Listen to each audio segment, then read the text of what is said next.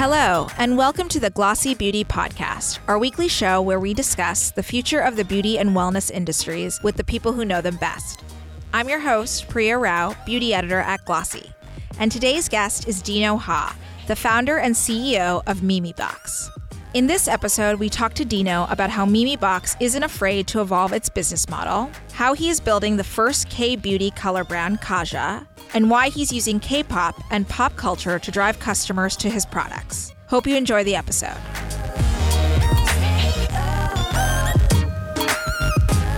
Today on the Glossy Beauty podcast, we have Dino Ha, the CEO and founder of Memebox, the Korean beauty company. Welcome, Dino. Thank you. Um, thank you for having me. So, Dino, Memebox has gone through a few iterations since first launching several years ago. But tell us a little bit about how you kind of started as a K beauty retailer to now developing your own brands. Yeah, um, so our company has been around um, seven years, and we have uh, really went global. You know, the first market that we went global was the U.S., which is here. Um, our goal was to introduce um, K beauty products to the audience that were um, willing to get their hands on. And we started uh, distributing these third party brands or third party products and, and making sure that everyone gets an experience of K beauty. Um, I think that was what we call the chapter one of K beauty, where you know giving access of these K beauty to the people but at the same time, uh, we've learned over the years that uh, because these brands or products were not designed for the people over here, uh, that they need to be customized or they need to be localized. So that's when we thought, okay, there's um, K Beauty, the DNA itself has a great opportunity, but you know we need to redo the packaging, we need to do the translation, and we need to make sure that it resonates with the people here. So with all that. Um, you know, we, we tested the idea of creating our own product, and now you know we have uh, you know a couple of brands under our management. So, Dino, you're um, very data driven, and what were you kind of seeing from the Memebox standpoint that the differences between the American customer who is craving K beauty versus the Korean customer who is craving craving K beauty? Yeah, I mean it's it's fundamentally there there isn't a big difference. Uh, because you know at the end of the day you know what is the is that a great product? And are you giving a, a great experience to the people? But um, you know how you the the education level on the skincare or, or the color is very different as well as um, you know there's a preference preference i think difference on the texture or the scent that are more that are driven by the culture so even though the DNA of K beauty or just building a great product stays the same, you just have to understand who you're serving um, and make sure that you you you put the product um, on where they're comfortable with. So Dino, you know, in the last few years, you've launched several several of your own brands like Noni and I Do Care, and your newest experiment, Kaja. But each of these brands, rather than kind of sitting in one larger Memebox brand, they are very segmented by what they offer and then also by the retailer. Can you tell us a little bit about that? Yeah, totally. I mean, if you if you if you see our company's name, you know, it's it's it's it's me is spelled as me versus mi, and we also we always believed in um, building something people want and building something around that audience that we want to serve. So we saw uh, different opportunities in the market. Ulta customer was very different from um, Sephora customers. So we specifically design our brands and products by trying to understand that audience and what they're looking for. Um, so that's why we have multi-brand strategy uh, or multi-product strategy, um, so that we don't become a mass brand that serves all people, but we become a, a portfolio of indie brands that have a specific purpose. So tell us a little bit about Noni and I Do Care and Kaja specifically, because they're all very different. Like I Do Care really taps into the masking trend that's happening right now. Kaja is the first K beauty color cosmetics line. So what was kind of the opportunities that you saw within each of those segments? Yeah, totally. Um, why don't I start with um, I Do Care, which sells at um, nationwide of Ulta doors right now. Um, so this brand launched in 2017, and early 2017 we saw a huge spike on Google of for search volume of clay masks. And we always knew that you know whatever trended in Asia four years ago in terms of skincare like clay mask um, always hits the market in the U.S. So there was a thousand percent increase on the search, as well as there's that gap, you know, in terms of, um, you know, a trend moving from somewhere to the other. So we thought there is a definitely a market gap, as well as you know, people are looking for more clay mask products. Uh, so that's when we started to design our I Do Care line, and you know, because of the price point that we play, and because of the this was uh, such a uh, large volume of data coming from Google that we thought that we had to be nationwide. So uh, 2017 June, we launched um, I Do Care at Ulta with uh, lines of clay masks, and the line became very successful because it was a line that was built based on top of what people were looking for at the time. Um, it continues to do well. Um, it, it, has grown um, three three x over the years, and Kaja was very very much the same, which is the first uh, I would say color line K beauty color line um, that launched in the market. Uh, so Sephora and we sat down together thinking, okay, what is what the where does K beauty have to play? You know, let's take that skincare technology to color. That was one. The other was that we wanted to make sure that this great skincare technology is at a great price, but the experience or the education has to be there. So the Sephora was a great partner to do so. So we developed um, 47 SKUs within five months of period, and now that line is doing very well too. So this is usually the process that we would go through in terms of our framework, as well as you know how do we design something that people are people want today or people are going to want, want in the future. You know, Dino, last time we spoke, you had mentioned that um, Kaja had become one of the top selling color cosmetics lines in all of Sephora. And I'm wondering how you're able to kind of respond to customer data and customer trends in such a quick way, but also, you know, not change course since things are being produced in five months or less. One of the critical processes or um, processes that you have to have within your company is how to respond to these data or how to respond to the customer insights as you as soon as you get them. So for us, I think um, for us, we um, in in 2018, on average, we delivered an idea of a product to the market within 54 days. Um, I think that short lead time was able to get us to okay, how do we how are people reacting to our products and our our SKUs at, at Sephora and launch extend the line or kill the line or do do something else. But we are able to make the decision faster and react faster because of the processes that we built internally. So with all that, um, you know, we, we, I would say, yeah, Kaja um, has been successful in the last six months um, from the launch but I'm more confident in the coming years as we learn more about who's buying, as we learn more about what they like, I think our line will be even more successful. So also, Dino, you know, I know that Kaja started out with like 47 products across lip and cheek and, you know, all across color, but now you've pretty significantly almost doubled that. Is that correct? We are adding extensions as, as well as we are launching new products as we speak. Right. And Dino, I would love to understand, you know, I know that you kind of come from more of an of a team of engineers, you know, you're you're faced with so much data and you're collecting so much data from your customers. But how do you kind of distill that data? Is it the purchase behavior from your 5 million global customers at memebox.com or is it like social media? Like what are what's important for us to look at here? Yeah, um, I think one, all beauty companies will utilize data in, in different ways. Um, we, uh, I mean, if you think about why did we started to do our own products was because we thought that um, you know we the, the brands were not building something that people want. Um, where are we using the data today? I think our data is used mostly on the product development piece. Um, so how can we fix the fundamental um, process of building a product and making sure that the product is good even on the launch, even without having great marketing behind it.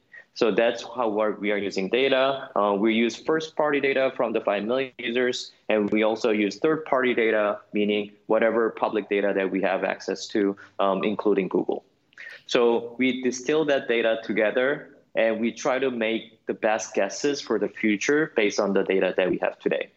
So data is not like a silver bullet for a company to be successful, but it definitely minimizes shower thoughts. It definitely minimizes uh, or it, it makes the company's processes very efficient. And what are your thoughts on, you know, the social listening that people are really interested in right now, whether it's comments and likes on Instagram or on YouTube or on Facebook? Yeah, I think I, I think it's a very important data point, uh, but it's it's one of the data points. So not only on what the people are saying, but you know, not everyone is going to give you that insights because it's just a customer review but you have to really go beyond that and try to think about okay what is this customer going to want you know six months from now? And as a company can you deliver it? I think are some of the discussion points that you have to throw out as as there. So but it, it's good that all companies are moving in that direction of like the social listening and customer reviews because i think eventually the industry is going to get better. So dino i mean do you think that this kind of this back end that you guys have really developed since 2012 has really equipped you to succeed better than some of the other competitors within K beauty and also within indie beauty.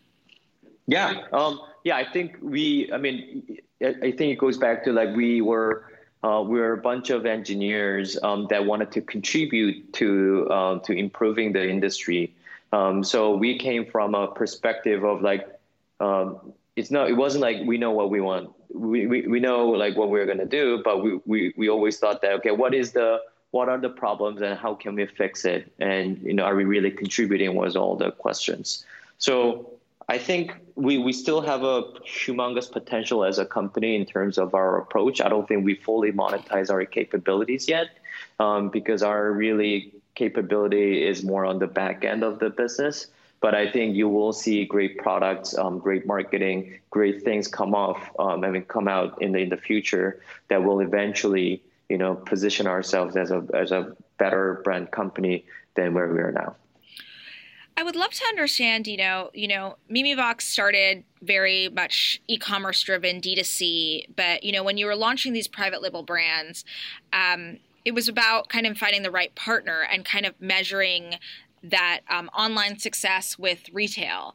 A lot of other D2C or indie brands are kind of doing the same thing in different ways. You know, they're saying that the cost of customer acquisition or, you know, the challenges with Facebook and Google has really, you know, made them really go into physical retail and go into doors. What are your thoughts on the topic? Yeah, I mean, I'm, I'm really happy that we're we're seeing different models um, today. I think it's a very interesting time.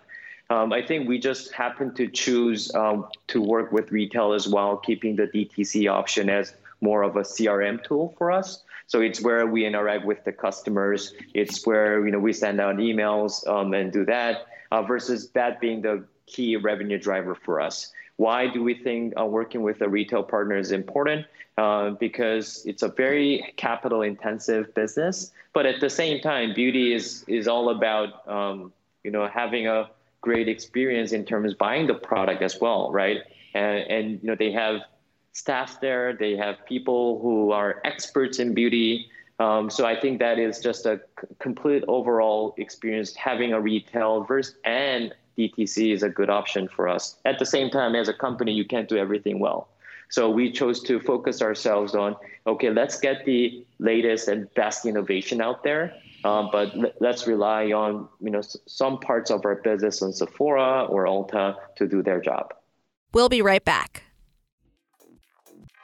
Subscribe to Glossy's Beauty and Wellness Briefing to get the top trends and insider insights in your inbox every week. This exclusive look at the beauty and wellness industries is meant to dig into the topics that really matter and shed light on the elephants in the room. Subscribe today at www.glossy.co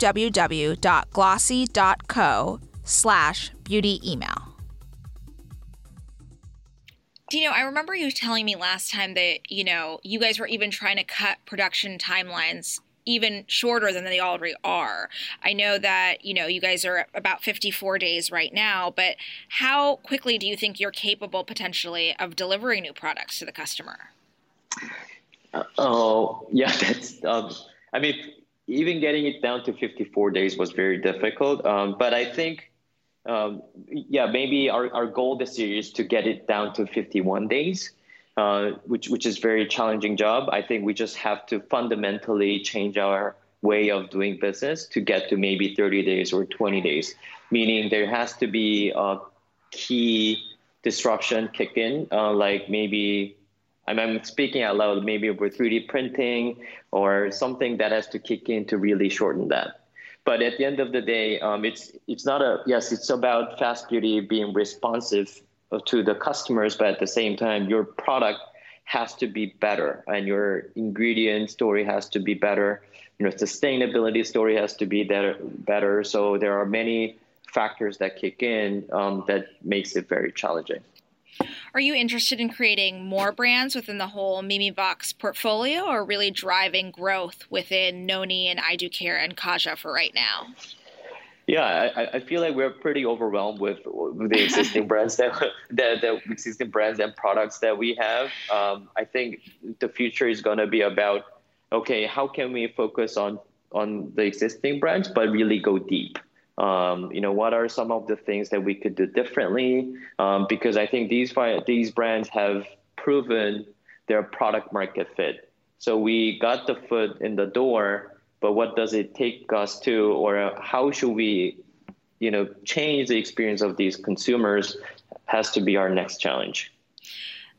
I'd love to talk about that a little bit more. You know, I know that some, you know, some beauty companies are very, it's very difficult for them to pivot. And, you know, you guys have pivoted, you know, and tried and taken risks in different ways just within seven years. How do you kind of get your team on board and yourself on board to kind of, you know, if something's not working, try something else, just from an operational standpoint? Yeah, um, it's a it's a great question, and it's it's not easy um, because uh, but I think well, what has not changed in the last, I think, few years or even from the beginning are uh, two things. One, we still have our number one to number five employee with us. So we still uh, are based on, I mean, we still operate on the same mission and they, we have people that are very capable of um, going through these challenges. Two is that the customers that we serve have not changed. Um, you know, we, we still serve the same customers, whether it's through mobile, whether it's through a, having a great product, you know, they continue to be excited for us. So I think since that has not changed, uh, we were able to keep our focus and continue to grow, even though the business model could could been, um, you know, we, we had some evolutions on the business model side. And what about the, you know, everybody's talking about right now Gen Z versus millennial customers, the difference between those. Are you seeing a lot of different challenges or learnings within those two demographic groups within these lines and within the overall company? Uh, yeah, I think so. I mean, we uh, we're experiencing it in the office already. So uh, you know, on the consumer end, it's it's changing dramatically. Um, and and I don't think anyone is has a clear view of what the future is going to hold, because um, I think what has changed is like beauty is no longer just beauty. Like beauty is becoming more technology driven, and there are so many things that are changing the industry to the next level. So I wouldn't say like I don't know the clear distinction between millennials and Gen Z, but I know that you know next five years there are quite obvious things that that's going to happen you know, with the 5G rollout, you know, the content is going to be more important. Your mobile side is going to be more important.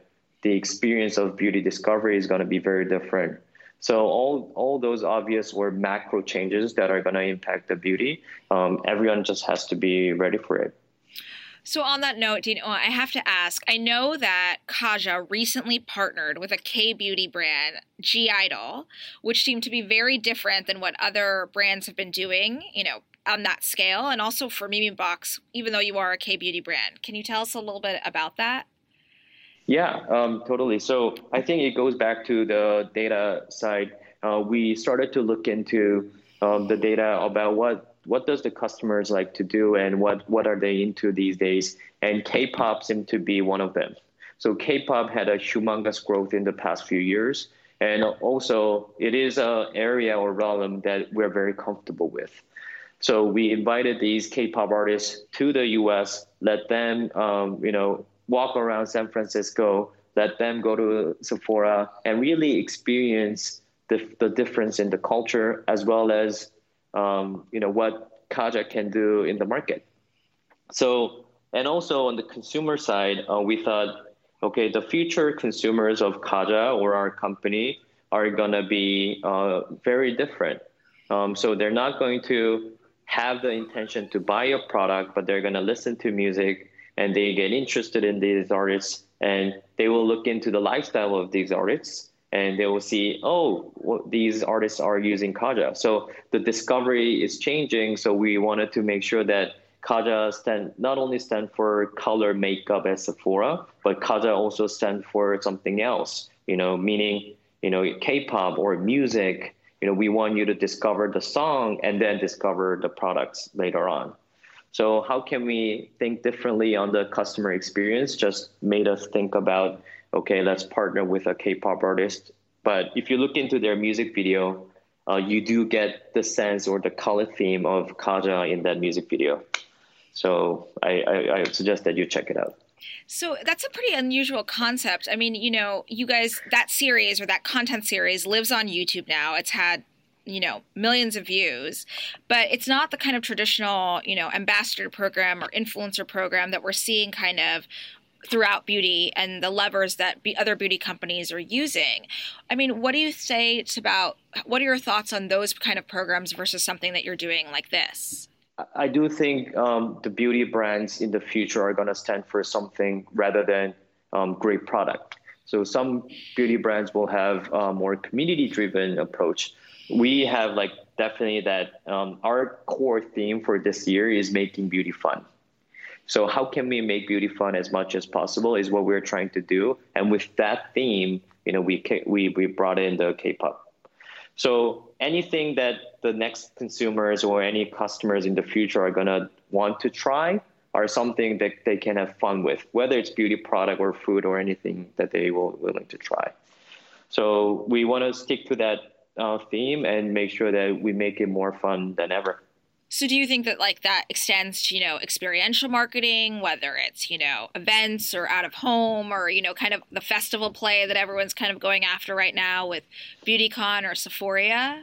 Yeah. Um I yeah, I think that that's that's a um, different uh, ways of making beauty fun. So I think you're gonna we're gonna see more of that. Um, I think we we as a as a Kaja as a brand wanted to capitalize on the music part. Mm-hmm, mm-hmm. And mm. Dino, are you thinking about other sort of categories or, or what other areas? Because, you know, like we talked about the beginning, you know, Kaja's color, you know, I do care is very much masks. Um, Noni is like lip gloss. Like, what other areas do you think are an opportunity for Memebox? Uh, yes, uh, I think, I mean, if we go back to K Beauty 1.0, um, it was about bringing third party products and giving access these products to the audience. K Beauty 2.0, which we think is customized customized lines for um, you know for for the audience, and so like we have Kaja and I Do Care. I think we have enough products and brands to really think through and learn um, during the K Beauty 2.0. And I don't know what the 3.0 is going to be, but I think we are just going to de- go deep into the existing brands and existing products and make sure that um, that we stick to them. So we don't have any further expansion of categories or anything planned in the near future. And you know, I have to ask, you know, some of the key themes we're hearing so much about in beauty is the sustainability aspect of things. You know, packaging are things clean, as well as um, you know diversity and inclusion. What are how, what are Memebox's thoughts on those topics, and how do you kind of make those part of your DNA, but also not make it part of like a marketing plan or, or, or and be part of more a part of your brand story? Yeah, I, I'm sure this is a topic that that's being discussed in every uh, meeting room of all beauty companies. I mean, one, I, I I'm a I did I majored in environmental engineering at my school, so I feel very responsible to do to something around the sustainability. Um, I, you, you, know, you're going to see uh, vegan products. You're going to see sustainable packaging from us in the near future.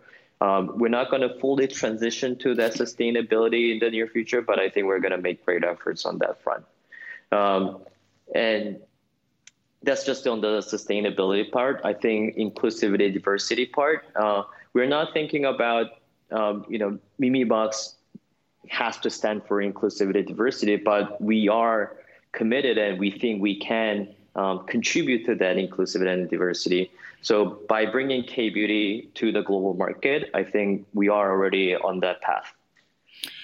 And Dino, you know, when I remember when Kaja first launched, you know, the the marketing and messaging and even the photography that was used were really kind of girls of all different, you know, shapes, sizes, colors, you know, ethnicities. It really seemed to point in a direction that K Beauty necessarily hadn't been with, hadn't been in before. Yes, yes, I think yeah, that's I, I, that's why um, you know people love K beauty not because it's it's from Korea, but people love K beauty because of many different factors like the cute packaging, the skincare innovation, um, you know, making beauty fun. All these little things about K beauty makes K beauty fun, but it just had to resonate in the market better, or it just had to resonate with the global audience better. So we're we're we're trying to make that happen, but not lose that authenticity or not lose that K beauty DNA of us. And lastly, you know, I have to ask, you know, some of your other, you know, competitors or, you know, fellow friends in the K beauty space have really started looking at international markets outside of the US, you know, as the K beauty market has matured. What are what is Memebox's plans in that regard? Uh, yeah, so we we have a we have bigger number of employees and bigger presence in Asia already. Um, Korea, China, Hong Kong, and Taiwan. Uh, we we have people on the ground and have offices that that that play on the same mission of the company. Um, so I, I, one, I think it's good that you know all these uh, we're making K beauty uh, fun or global as a as a overall you know with the competitors or with other companies. That's all good. And two, I think what we are contributing or will contribute in the future, near future, would be um, these you know, through Kaja, through I Do Care. You know, can we make you know Sephora customers and Ulta customers excited more excited about K beauty? Um, is going to be our focus. Perfect. Thank you so much, Dino. It was great having you. Thank you, Priya. And thank you for listening. We'll be back next week with another episode. A special thanks to Gianna Capadona, the producer of this podcast. As a thank you for listening to the Glossy Beauty podcast, we're passing along a limited time introductory offer on a three month subscription of Glossy Plus. Glossy Plus members have access to unlimited content, exclusive research, and more. Join today for just $49. That's 80% off by entering the code INTRO at checkout. For more information, head to glossy.co slash subscribe. We'll talk to you next week.